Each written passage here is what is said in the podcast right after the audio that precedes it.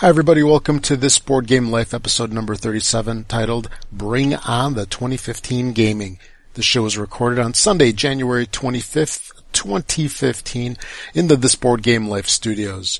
On this show, I'll be covering some of the uh, Essen games now that I've had a chance to play them. So I'll be doing a quick uh, run through exactly of of uh, what I thought of them and, and the results of the plays. Uh, I've got special guest Philip Dubarry. He's back in the show again, talking about his uh, latest Kickstarter, Spirits of the Rice Paddy.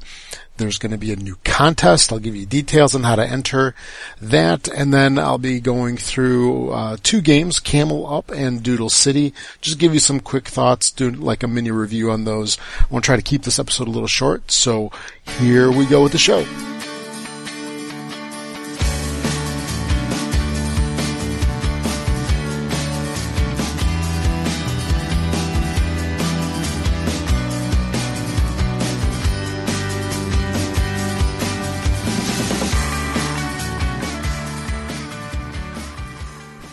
Welcome back, everybody. I'm Rob Milanovich, the host for this Board Game Life, and thanks for joining me once again. I'm happy to have you here with me. Uh, this Board Game Life is the show where we talk about anything and everything relating to the tabletop, hobby, board game, uh, community, games, etc., anything and everything. Uh, and uh, sometimes we'll talk about something else too. Uh, maybe even Xbox or something like that. I don't know because uh, I also do an Xbox podcast, this Xbox Life.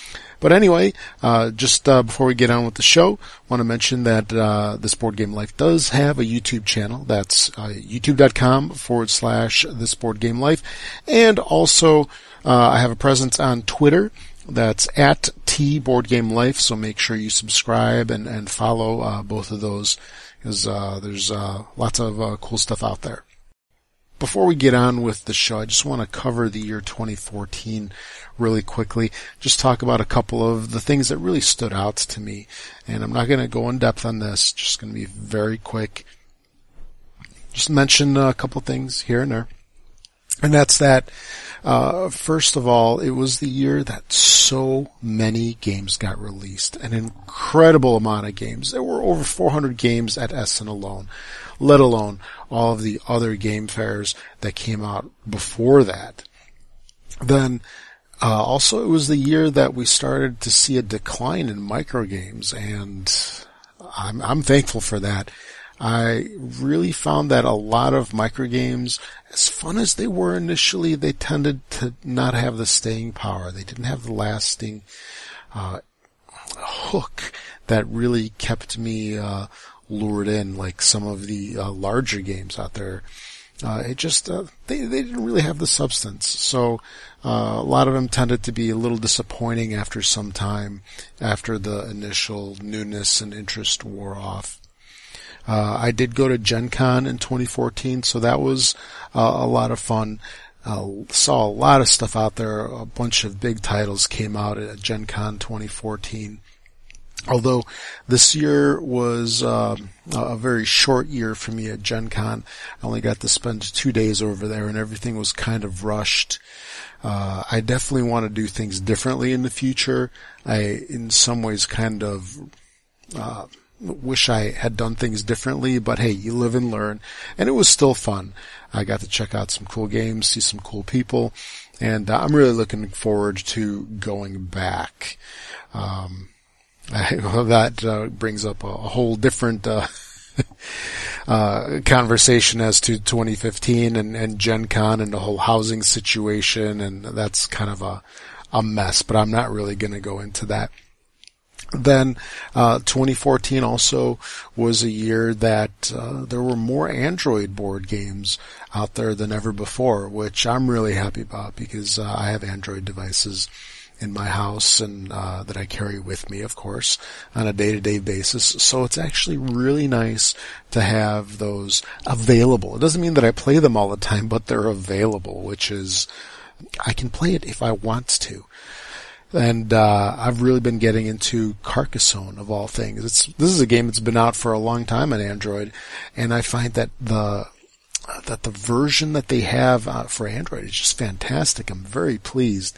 It's a quality of a game that you definitely have uh, on other platforms like iOS. So, uh, you know, we get some of that uh, gaming love there as well. Uh, some other things that were pretty big in the board game community. Asmodee went on a buying spree, picked up Days of Wonder, picked up FFG. What exactly does that mean? I'm not really sure.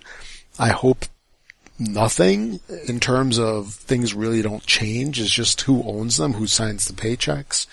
And I, I really think it's going to go along those lines. I don't see Asmodee really uh, doing a whole lot of changes, you know, flipping companies upside down, you know, shutting them down, taking their property and so forth and, you know, rebranding them. I really don't see that happening, but you never know.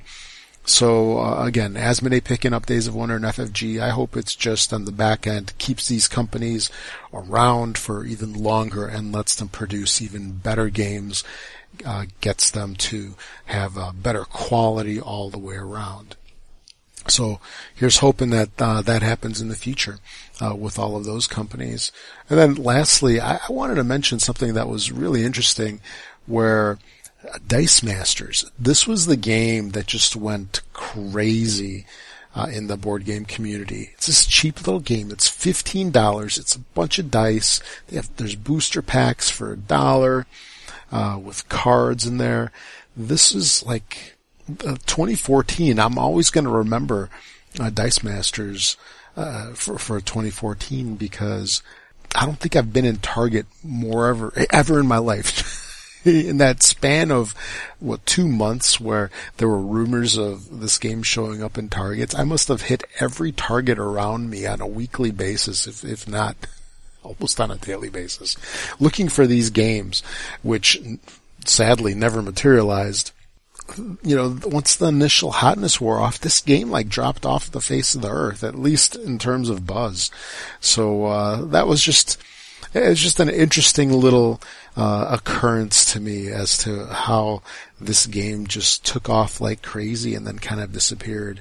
Now there's uh, you know, some of the craziness associated with the game has died down. The X-Men uh, version has come out. There's others planned. Uh, it's it's definitely it's definitely something that's uh, that's pretty interesting, and I hope everybody finally got their copies. They were able to play them. I'm looking at my copy here right next to me on the shelf, and uh, we'll see what uh, Dice Masters holds for us in the future, and who knows what else they'll bring uh, out there as well. So uh, that's primarily the main things that I wanted to talk about uh, for 2014. So let's get on with the rest of the show. Also wanted to announce that I'm going to be running a contest starting uh, with this episode here, and it'll complete uh, on midnight, uh, February 8th, 2015. So it'll run for uh, approximately two weeks, uh, maybe a little bit less, a little bit longer, depending on when uh, this show finally releases. And the game is Guildhall. That's going to be the prize for the game. All you have to do to enter for this contest. It's really easy. Just go to thisboardgamelife.com, click on the contest link at the top of the page and uh, fill out the little form. It's just going to have your name, your uh, BGG name, uh, where you're from, and then also I'd just like to hear what your most anticipated game for 2015 is and why. Uh, I just love seeing everybody's responses, and I'll read your responses on uh, the next show. That would be episode 38. And again, uh, that's uh, a contest for a copy of Guildhall, brand new in shrink, uh, never opened, probably still smells like China or Germany or wherever it came from inside, so you can get a nice whiff of the air if, if that's your thing. But uh, uh, look for the winner on episode 38, and the contest runs through February 8th. So episode 38 will be out shortly after that. And I do want to mention that your chances for winning are going to be really good. Really, really good. You enter a lot of contests. There's millions of entries in the contests, like Publishers Clearinghouse and who knows what else you enter in online. Well, I can tell you this. We don't have millions of entries on uh, our contests. so actually your odds are probably even better than uh, doing those sponsored promos at BGG. So you know, spend a couple uh, seconds, uh, fill out the form.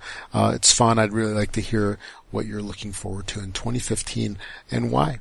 And then uh, also on episode 38, I'll tell you what uh, what I'm looking forward to in 2015 and why, although I am exempt from the contest.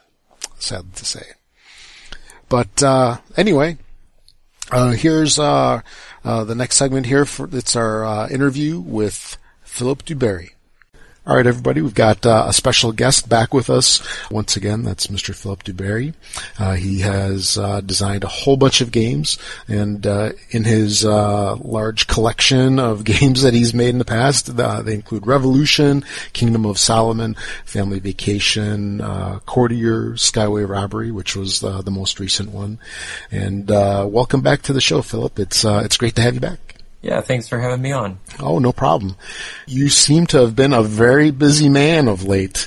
Is uh, you're just putting out games left and right. It seems is uh, what I think 2014, 2015. Those are like two big years for you, aren't they? Yeah, I've I've got all these games that I made, you know, years ago, and they're all kind of hitting at the same time. So it's kind of interesting. Do you find that you are a lot busier with your game designing uh, because of that? Just because uh, you know, probably doing uh, production work and development and all that. Yeah, uh, it does take up some time, you know, kind of messing with this and that, and uh, it does cut into my design time a little bit. But I've still got a few projects, you know, going in the background, so I'm just staying busy. Well, absolutely.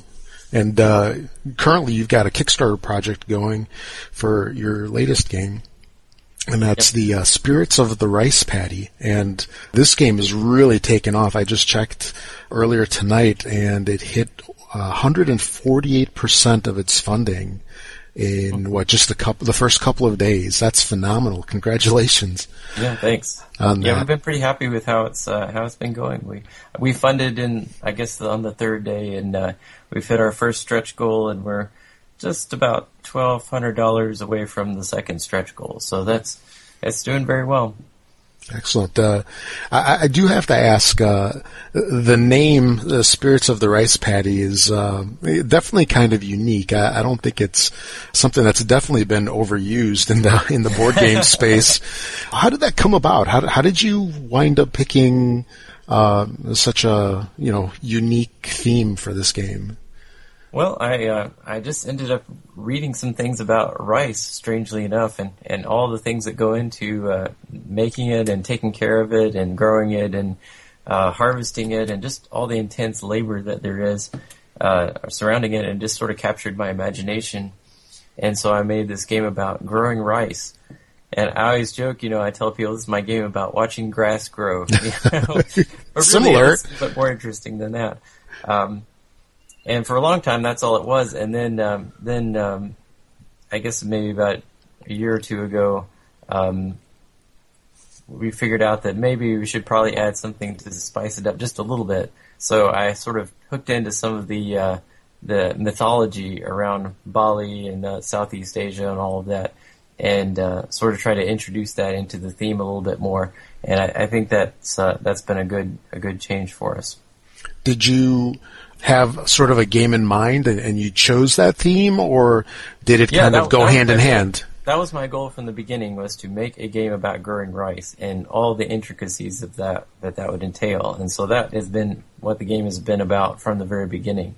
And it, actually, it was even more laborious at the beginning. I've had to pare it down quite a bit, but there was like three or four different growing stages and all kinds of stuff, and it was just a, a monster of a thing that you had to do and uh, and then I've I've had to pare it down quite a bit. So now it's a it's a nice tight 90 minutes, and um, you get the a good feel for what it would take, and all the different things. And it's been able to allow me to uh, introduce some some unique uh, mechanics, I think, and so it's been interesting. What can you tell us about the game and, and the gameplay? How, how does that uh, how does that all work? Well, of course, the uh, the goal of the game is to, to grow the most rice and well okay. harvest the most rice.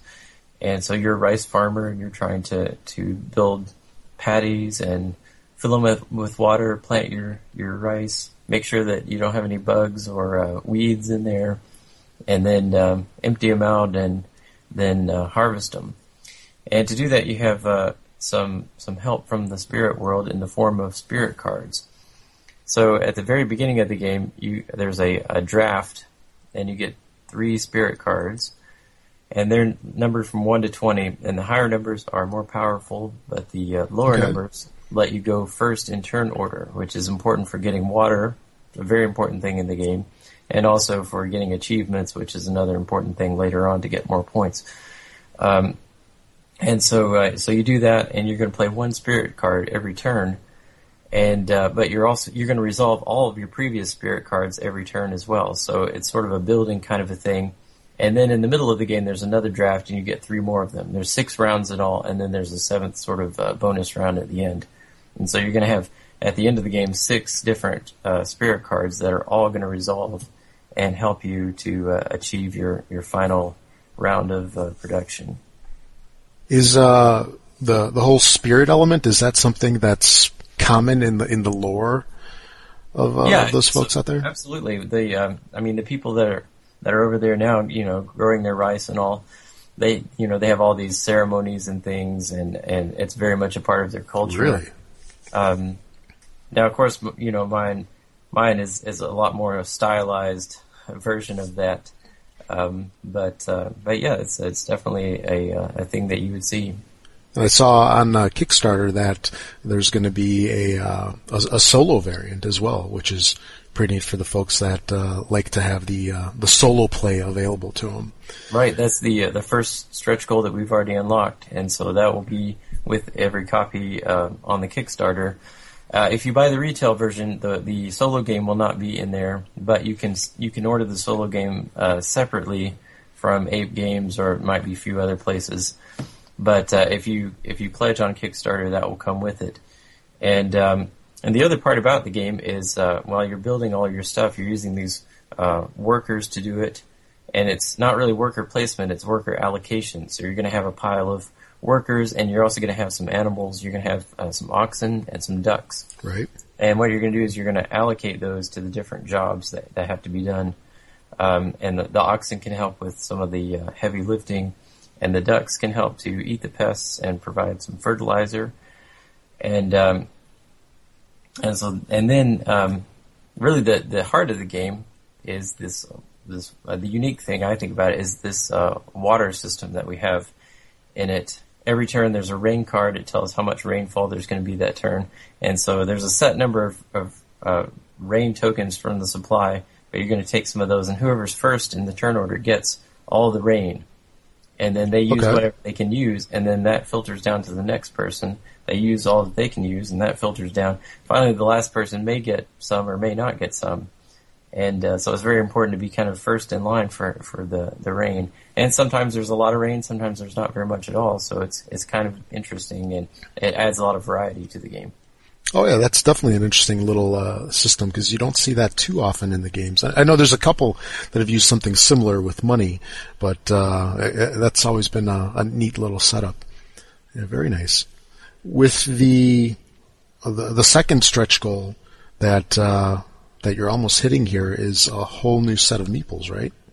Right? Yeah, we'll um, have some custom meeples, and um, we're actually, if you look in the comments, where people are discussing, and we're we're discussing maybe doing custom meeples for the the pests and the weeds, and maybe some of the other things too. Uh, if we can get through a few more stretch goals, and so I think if we, you know, if we have a lot of backers and this thing um, goes maybe how I think it might go, then it's going to be a really really nice game at the end of it. Yeah, it's definitely got uh, people's attention because it's also I don't know if you've seen this, but it's number nine on the hot list or Yeah, on the hotness list. You're like, oh yeah, I've seen it. Definitely, I Definitely, that out to my wife several times a day. Very nice, as you should. It's quite an accomplishment. Yeah, definitely, definitely.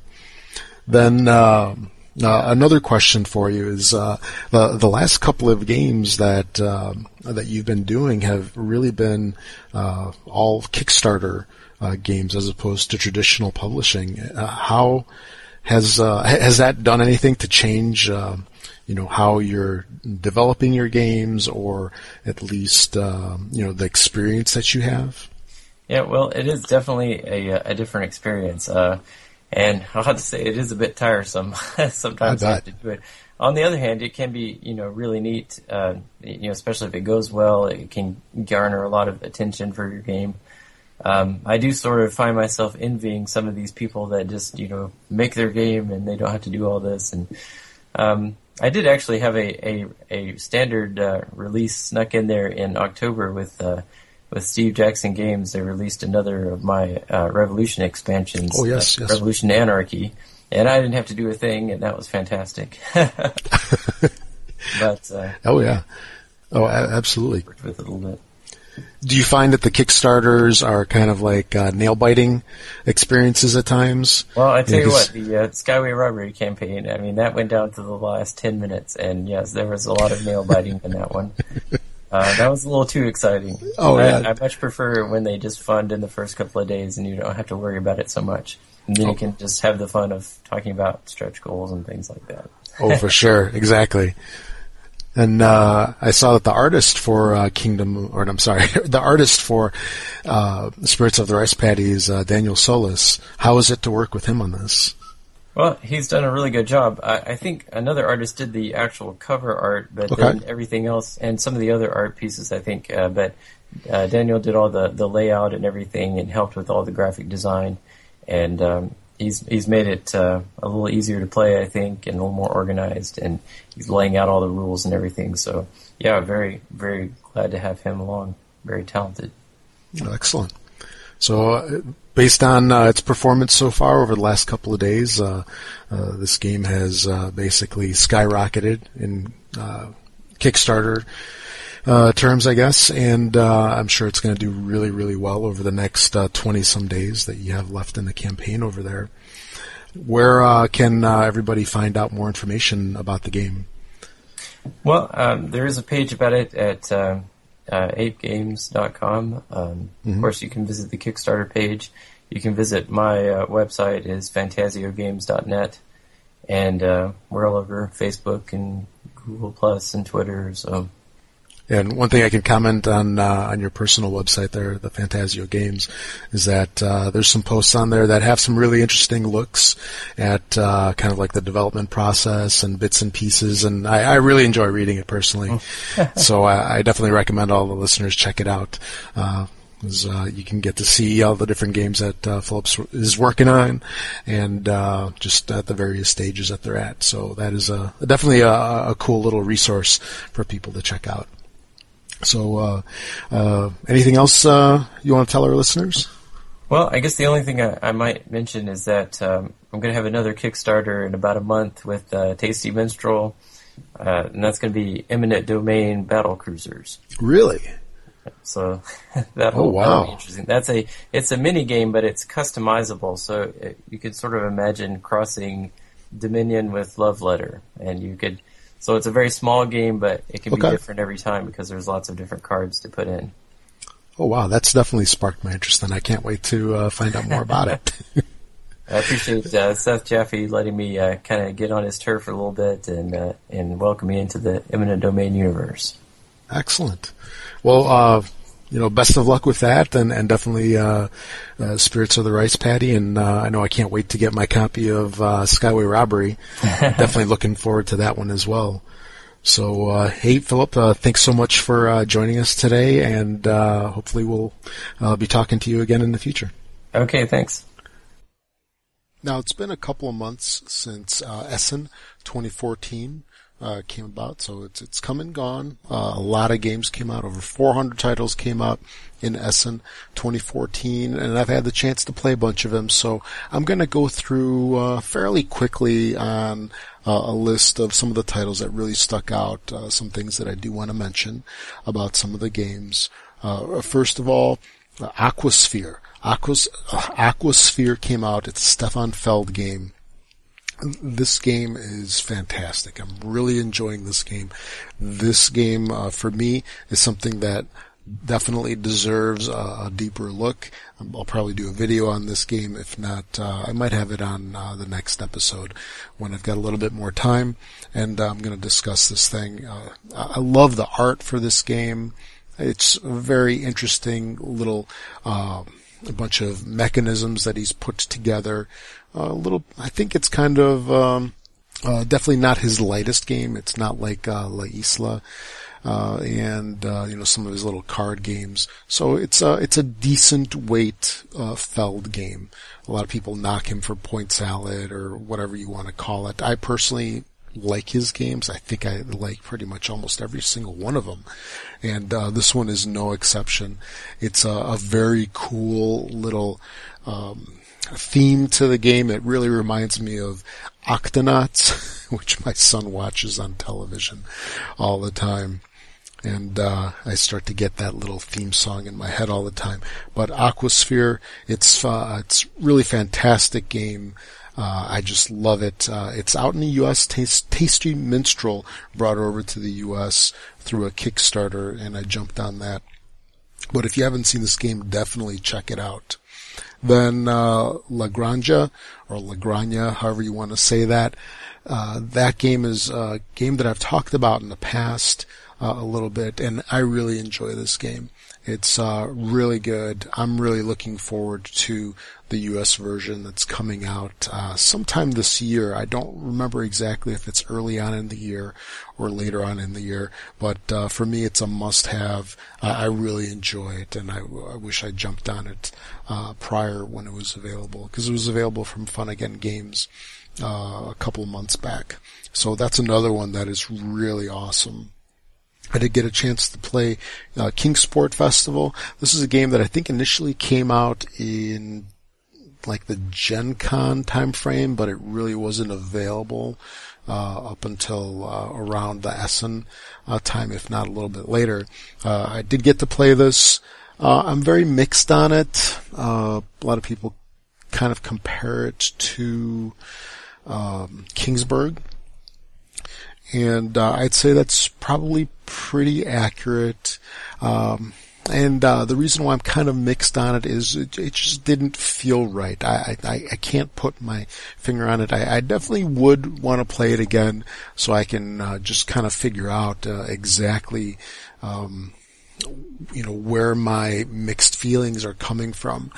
But uh, it is a dice placement game. I guess that's probably the best way to to phrase it. Like uh, Kingsburg, you roll uh, dice and and you put them on different uh, areas of the board. And this game takes up a ton of real estate, a ton of real estate. You're definitely not going to be playing this thing on a little card table, that's for sure. You need to get your big old geek chic or your big dining room table to play this thing on. But uh, the quality of the game is uh, is definitely pretty good. Um, again, it just uh, it just uh, didn't feel right for some reason, and I think it requires a little bit more uh, playtime uh, and further investigation. Akrotiri, uh, this is a game that now that I think about it, I'm not sure I mentioned it in my Essen talk last in the last couple of episodes. It was one that I was originally going to put on there, but I think I took it off uh, my list, and um, I'm kind of sad that I did take it off because uh, I wound up uh, getting it and playing it, and it's a surprisingly fun little game. Uh, you've got these tiles that uh, you match up on uh, on the table, and you're building ship routes. There's islands. Very much reminds me of of uh, the game Tahiti from Minion games. I, I, definitely enjoy it. it. It's a nice uh, two-player game, very spatial, extremely spatial. So um, if you kind of have problems with that, then I don't know if this game is going to be your thing, but uh, definitely check it out and uh, and see what you think. Uh, Roll Through the Ages, the Iron Age. I'm a big fan of the original Roll Through the Ages. Uh, played it a lot uh, in person, then also on Yucata. And this is kind of like the follow-up game. The quality of the game is phenomenal the the boards are, are, wood, just like the prior one. They did a fantastic job, almost like a little bit of a better job uh, than the uh, initial game. And uh, I'm I'm very pleased with this game. It gets a double thumbs up from me. And uh, Orleans, another game. This is a game that uh, I really didn't follow it a whole lot when it was uh, discussed uh, during the Essen time frame. And uh, a buddy of mine picked it up, and I got to play it. And this game is phenomenal. I love this game. There's a Kickstarter that's going on. Uh, actually, right now, it's uh, probably in its last couple of days. Or Tasty Minstrel is doing a deluxe version. Well, you can get their, uh, I guess I'll call it a reprint of Orleans, because uh, I guess initially they didn't print enough copies or something, if I remember right. So Tasty Minstrel uh, is involved in a reprint. They're going to be bringing the base game back, and then you can also get a deluxe version of um, of Orleans, which is essentially the base game plus uh, lots of other goodies, lots of wooden pieces, and uh, yeah, I can't really knock even the original pieces of the game because when you first uh, let me let me explain what these pieces are like. So they're I don't know what you would call it, chipboard or whatever the material is that uh, that they use these cardboard or whatnot. Uh, they're extremely thin, extremely thin. But when you look at them, when you look at these pieces and you feel them, you're like, these things feel really sturdy. They don't feel like that cheap, light, uh, cardboard, um, material that some games will have, like, I don't know, like, uh, Mayfair, for example. They don't feel like that. They feel almost pl- plasticky, like some really dense material. And I was really surprised about that. And, uh, the, cause initially when I see the pieces as being really thin, it, I kind of mentally subtract some points from a game. Know, I give it kind of bad marks, but uh, I was pleasantly surprised by this game. And then the deluxe version is going to one up that. So that is uh, something that I'm really looking forward to. I can't wait to get this game. Uh, I've actually gushed about the game generally here and uh, talked about the piece. I really haven't mentioned what the game's about in case you haven't heard it. This is the one where uh, on other shows you'll hear them call call it Orleans. They'll, they'll try to pronounce it. I'm just going to call it Orleans because uh, I'm American and we mispronounce everything. So uh, in Orleans, uh, what you're doing is you're essentially uh, you're kind of like doing a chit building in a bag and you're drawing the, the little chits out. You can only get a certain amount, uh, per turn, and then you're putting them out on the board. You're getting more of these things, and uh, I know I'm not doing the game justice, but it's a phenomenal game when you sit there and you play it. It's just awesome. It's it's sort of like deck building with a new spin on it, and it works extremely well. It works phenomenally well. Love this game. Love it. Definitely check it out. 100% recommend this game. Then uh, Castles of Mad King Ludwig. I got uh, a couple plays in on this thing. A uh, very interesting game. Um, initially, when uh, I popped this thing open, I was kind of surprised by it because it was just a box of boards that needed punching out. Uh, they were extremely thin for my tastes. I guess uh, we're being spoiled by some games having really thick, chunky uh, components, and um, I was kind of like, you know, had a little frowny face on, and I was like looking at it and kind of disappointed. But the gameplay has made up for it. It's an enjoyable game, uh, and uh, uh, the game again has uh, uh, definitely uh, surprised me, and a lot of people are really gushing about this game, and I understand it. I definitely understand it. It's it's a it's a fun game. Then Hyperborea, again, this was I believe a Gen Con release, and then uh, it had a pretty good presence over at Essen. And I got uh, a play uh, of this game in, and I enjoyed it. I definitely enjoyed it. It was a fun, I'll call it like a civilization building game. I don't know if that's 100% accurate, but uh, you're basically building your uh, tribe or civilization or whatever, and you're going out there looking to kick butt, take names, and uh, wipe everybody else off the map. Uh, definitely an enjoyable game. Probably one of the one of the better civilization building games out there. Uh, I, I definitely liked it. It's it's not one that I would probably pick up myself. I played a friend's copy, but uh, I, I, definitely enjoyed it, and uh, I can probably give this one a, a, pretty good thumbs up as well. And then uh, lastly, I got to play Doodle City. I actually uh, picked up a copy of this thing. I believe I've I talked about it uh, pretty well. I think my last show where I had mentioned how it's it's basically a, a pad of paper uh, somewhere along the lines of like a uh, or the dice game. It's a pad of paper. You got some dice. You roll. You, you basically play on your own little board in front of you. And I was really looking forward to this game because I liked uh, or the dice game enough that uh, it's a cool little, uh, call it a filler plus game that uh, you can introduce to people. Very small form factor. And then uh, this one is uh, well, I'll I'm going to talk about this game a little more in depth uh, later on in the show. So let me save my thoughts on that, my uh, my final judgment on that for that.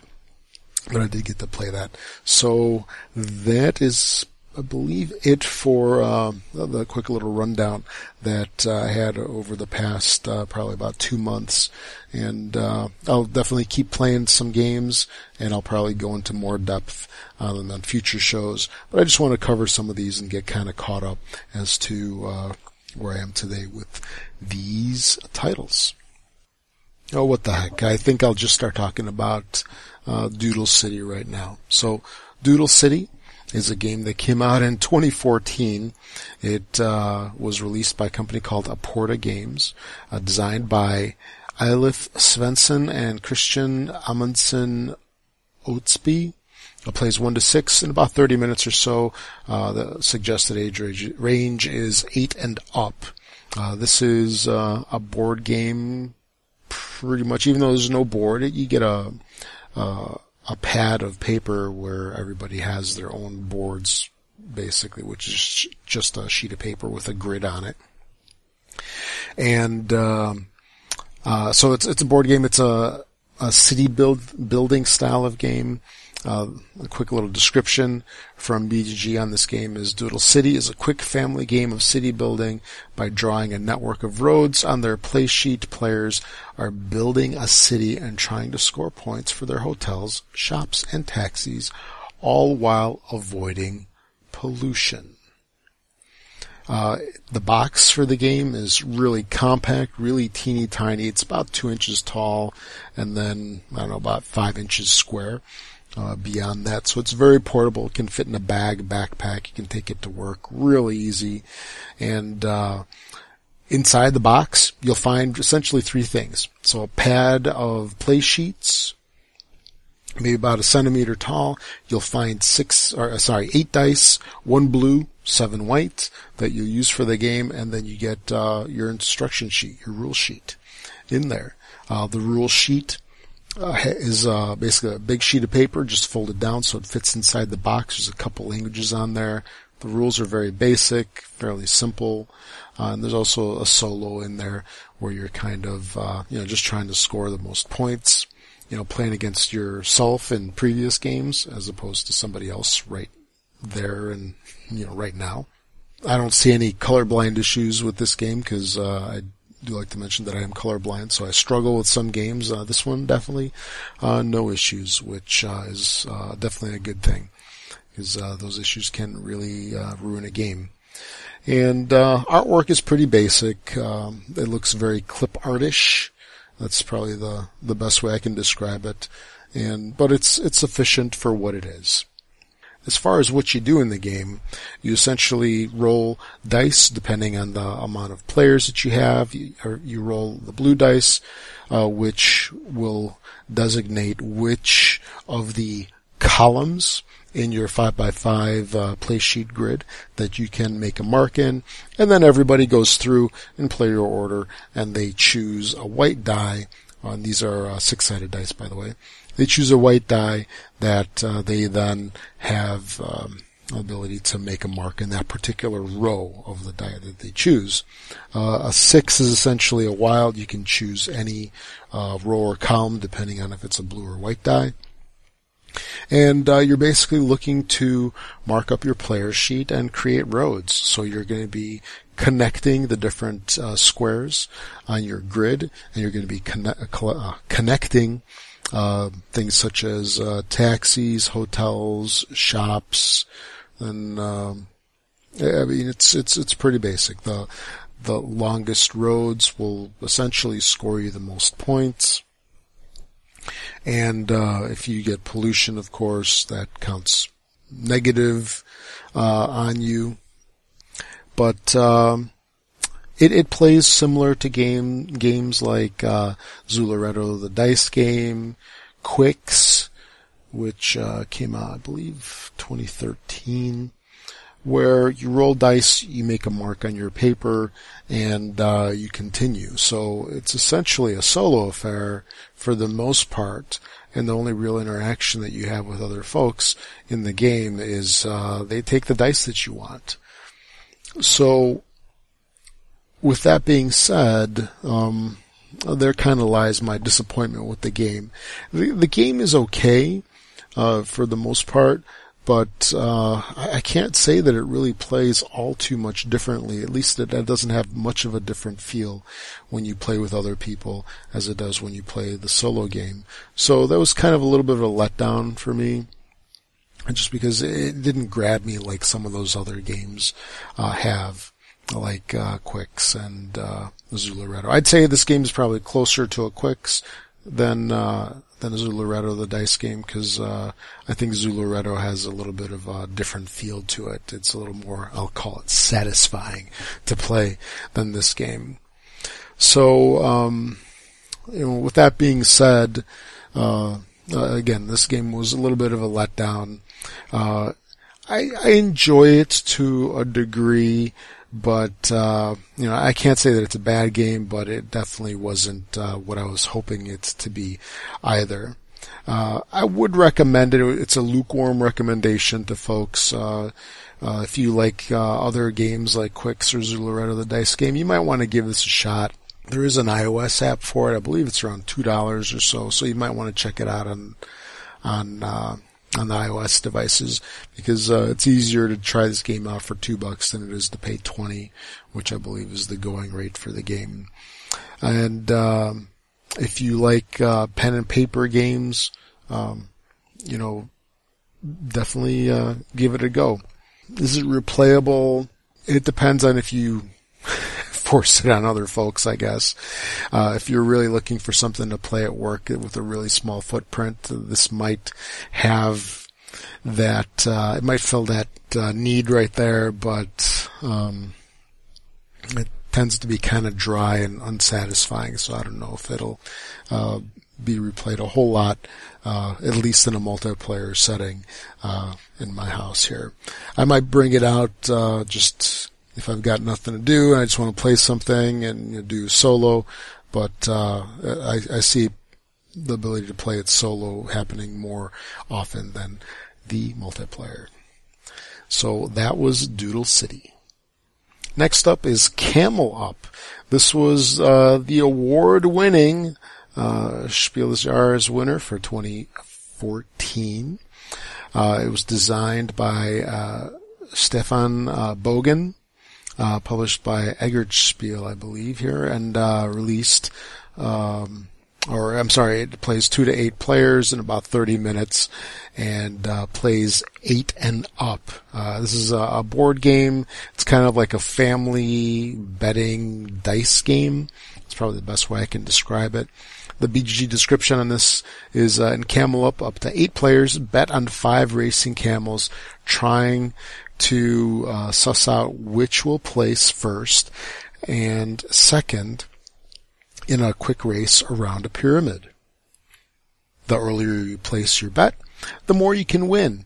Should you guess correctly, of course, camels don't run neatly. However, sometimes landing you on top of another one and being carried towards the finish line.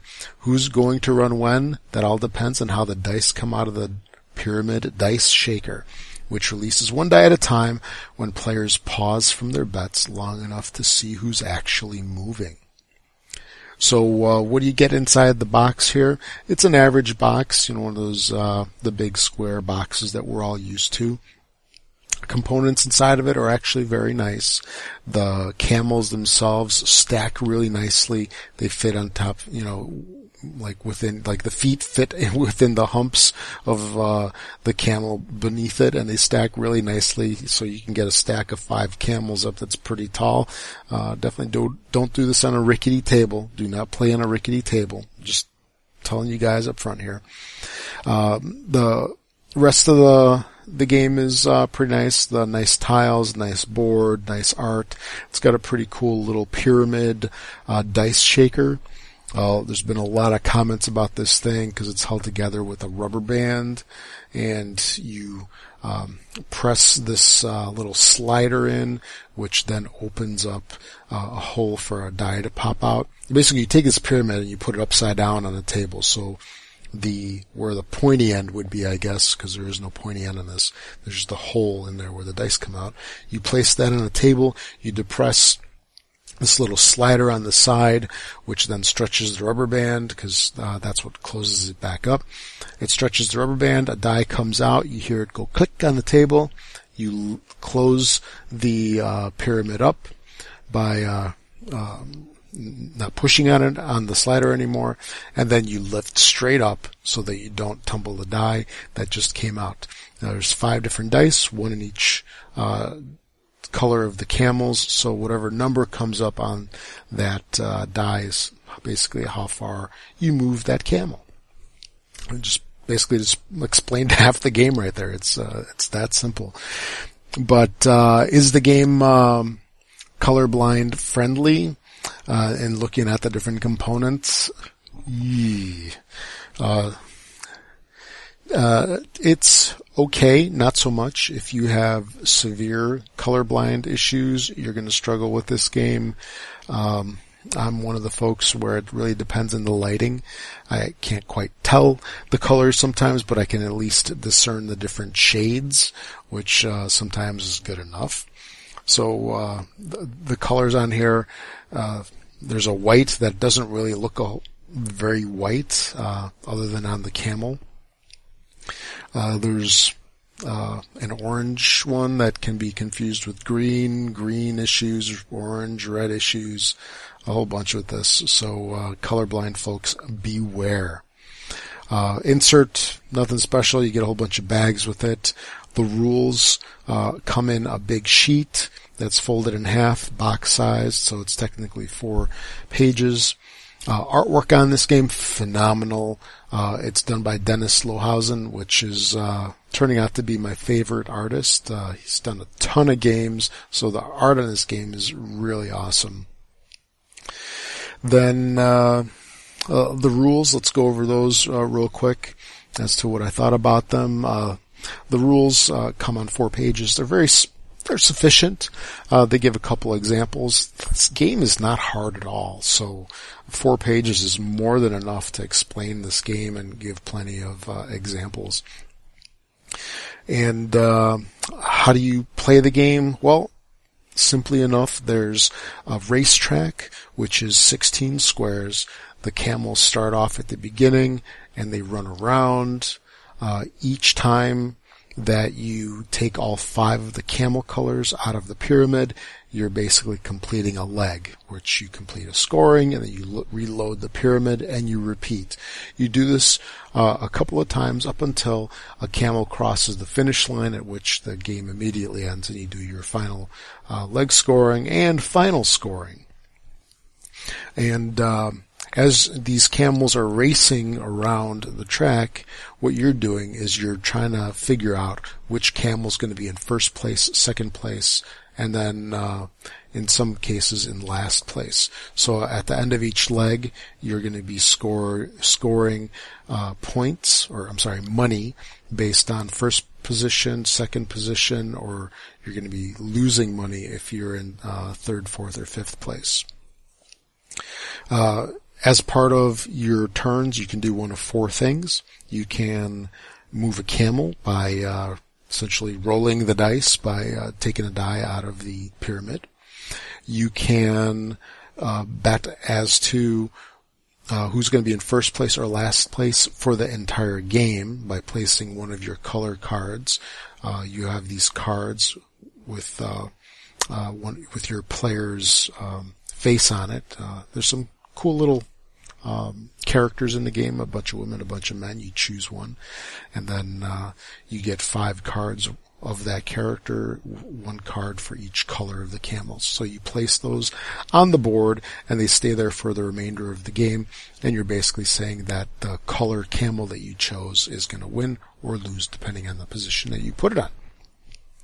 And then, uh, you can put a oasis tile, I believe that's what they're called, uh, on the board where you can affect uh, if a camel lands on it, they'll move forward or backwards, so that you can kind of manipulate um, the camel positioning a little bit if you want one to gain ahead or or behind, and that's only if they land on that spot.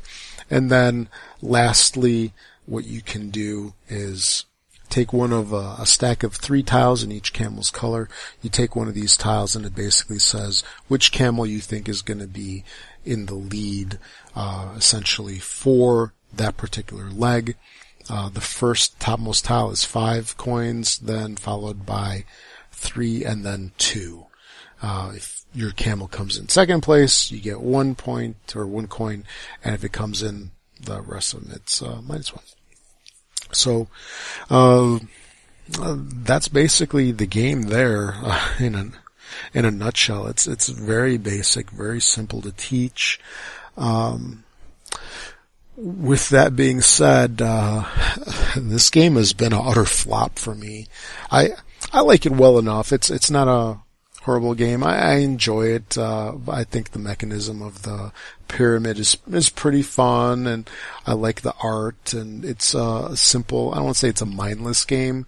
Um, it's uh, it's just a very basic game that I think is lighthearted, and uh, everybody that I've played this game with has just bagged on the game, which is kind of disappointing me because again, you know, I, I, I don't hate the game. I I can appreciate it for what it is, and I can see why it kind of won the Spiel des Jahres in in 2014.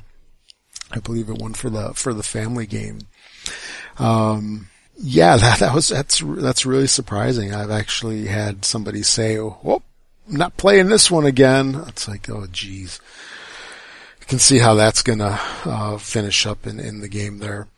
But, uh, uh, with that being said, I mean, the game is uh, pretty easy to pick up, very easy to teach uh, can be a fun family game. My only concern is when you're dealing with children, you're essentially teaching them how to bet. I don't know if that's something that everybody will, uh, will, uh, take too well, especially when you're dealing with young children.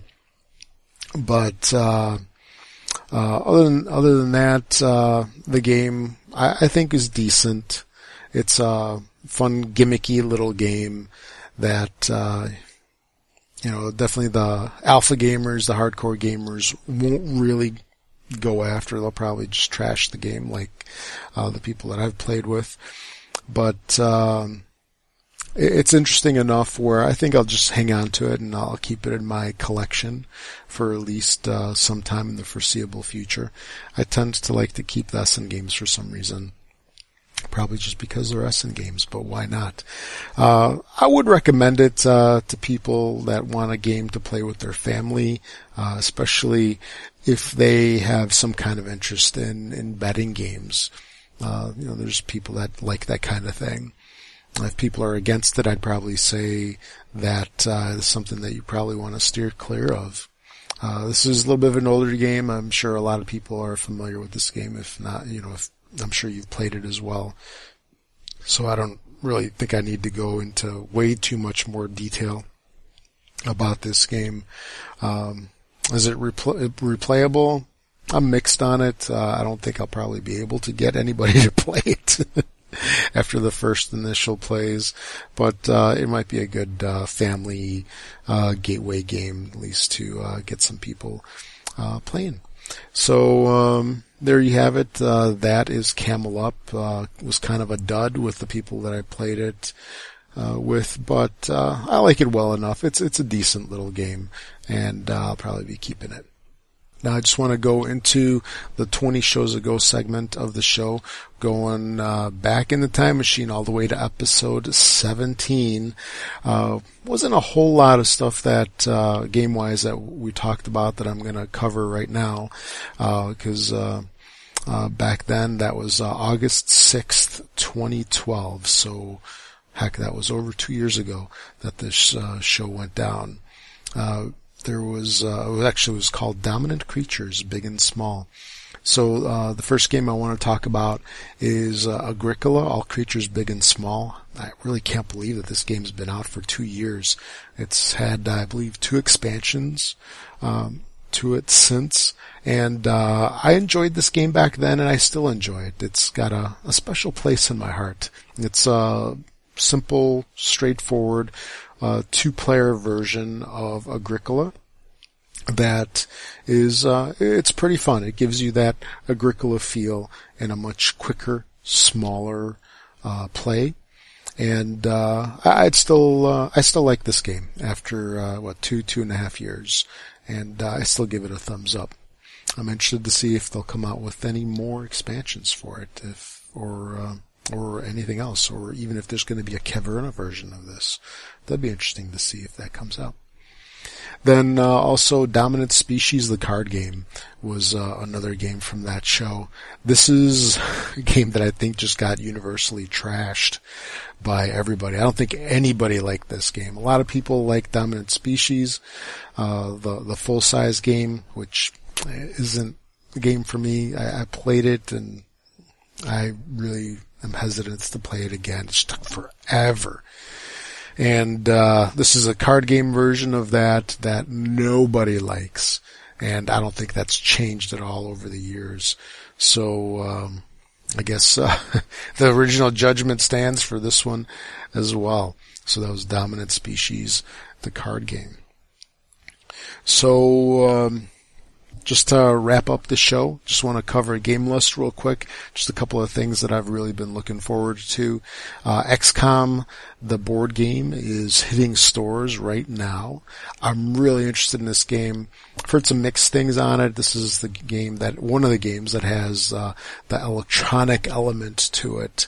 And, uh, I know a lot of people complain about it. I'm really interested in it. I think I'm just gonna dive into this one and, and see what it's all about.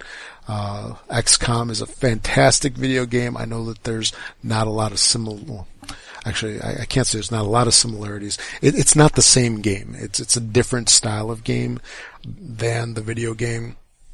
So you shouldn't really go into this game expecting the video game, but it's set in the same universe, uh, the same theme, etc. So uh, I'm definitely interested in, in that. And then also uh, Fields of Arle. Uh, it's a game that uh, I've actually got sitting next to me here. Uh, just uh, looking forward to playing it.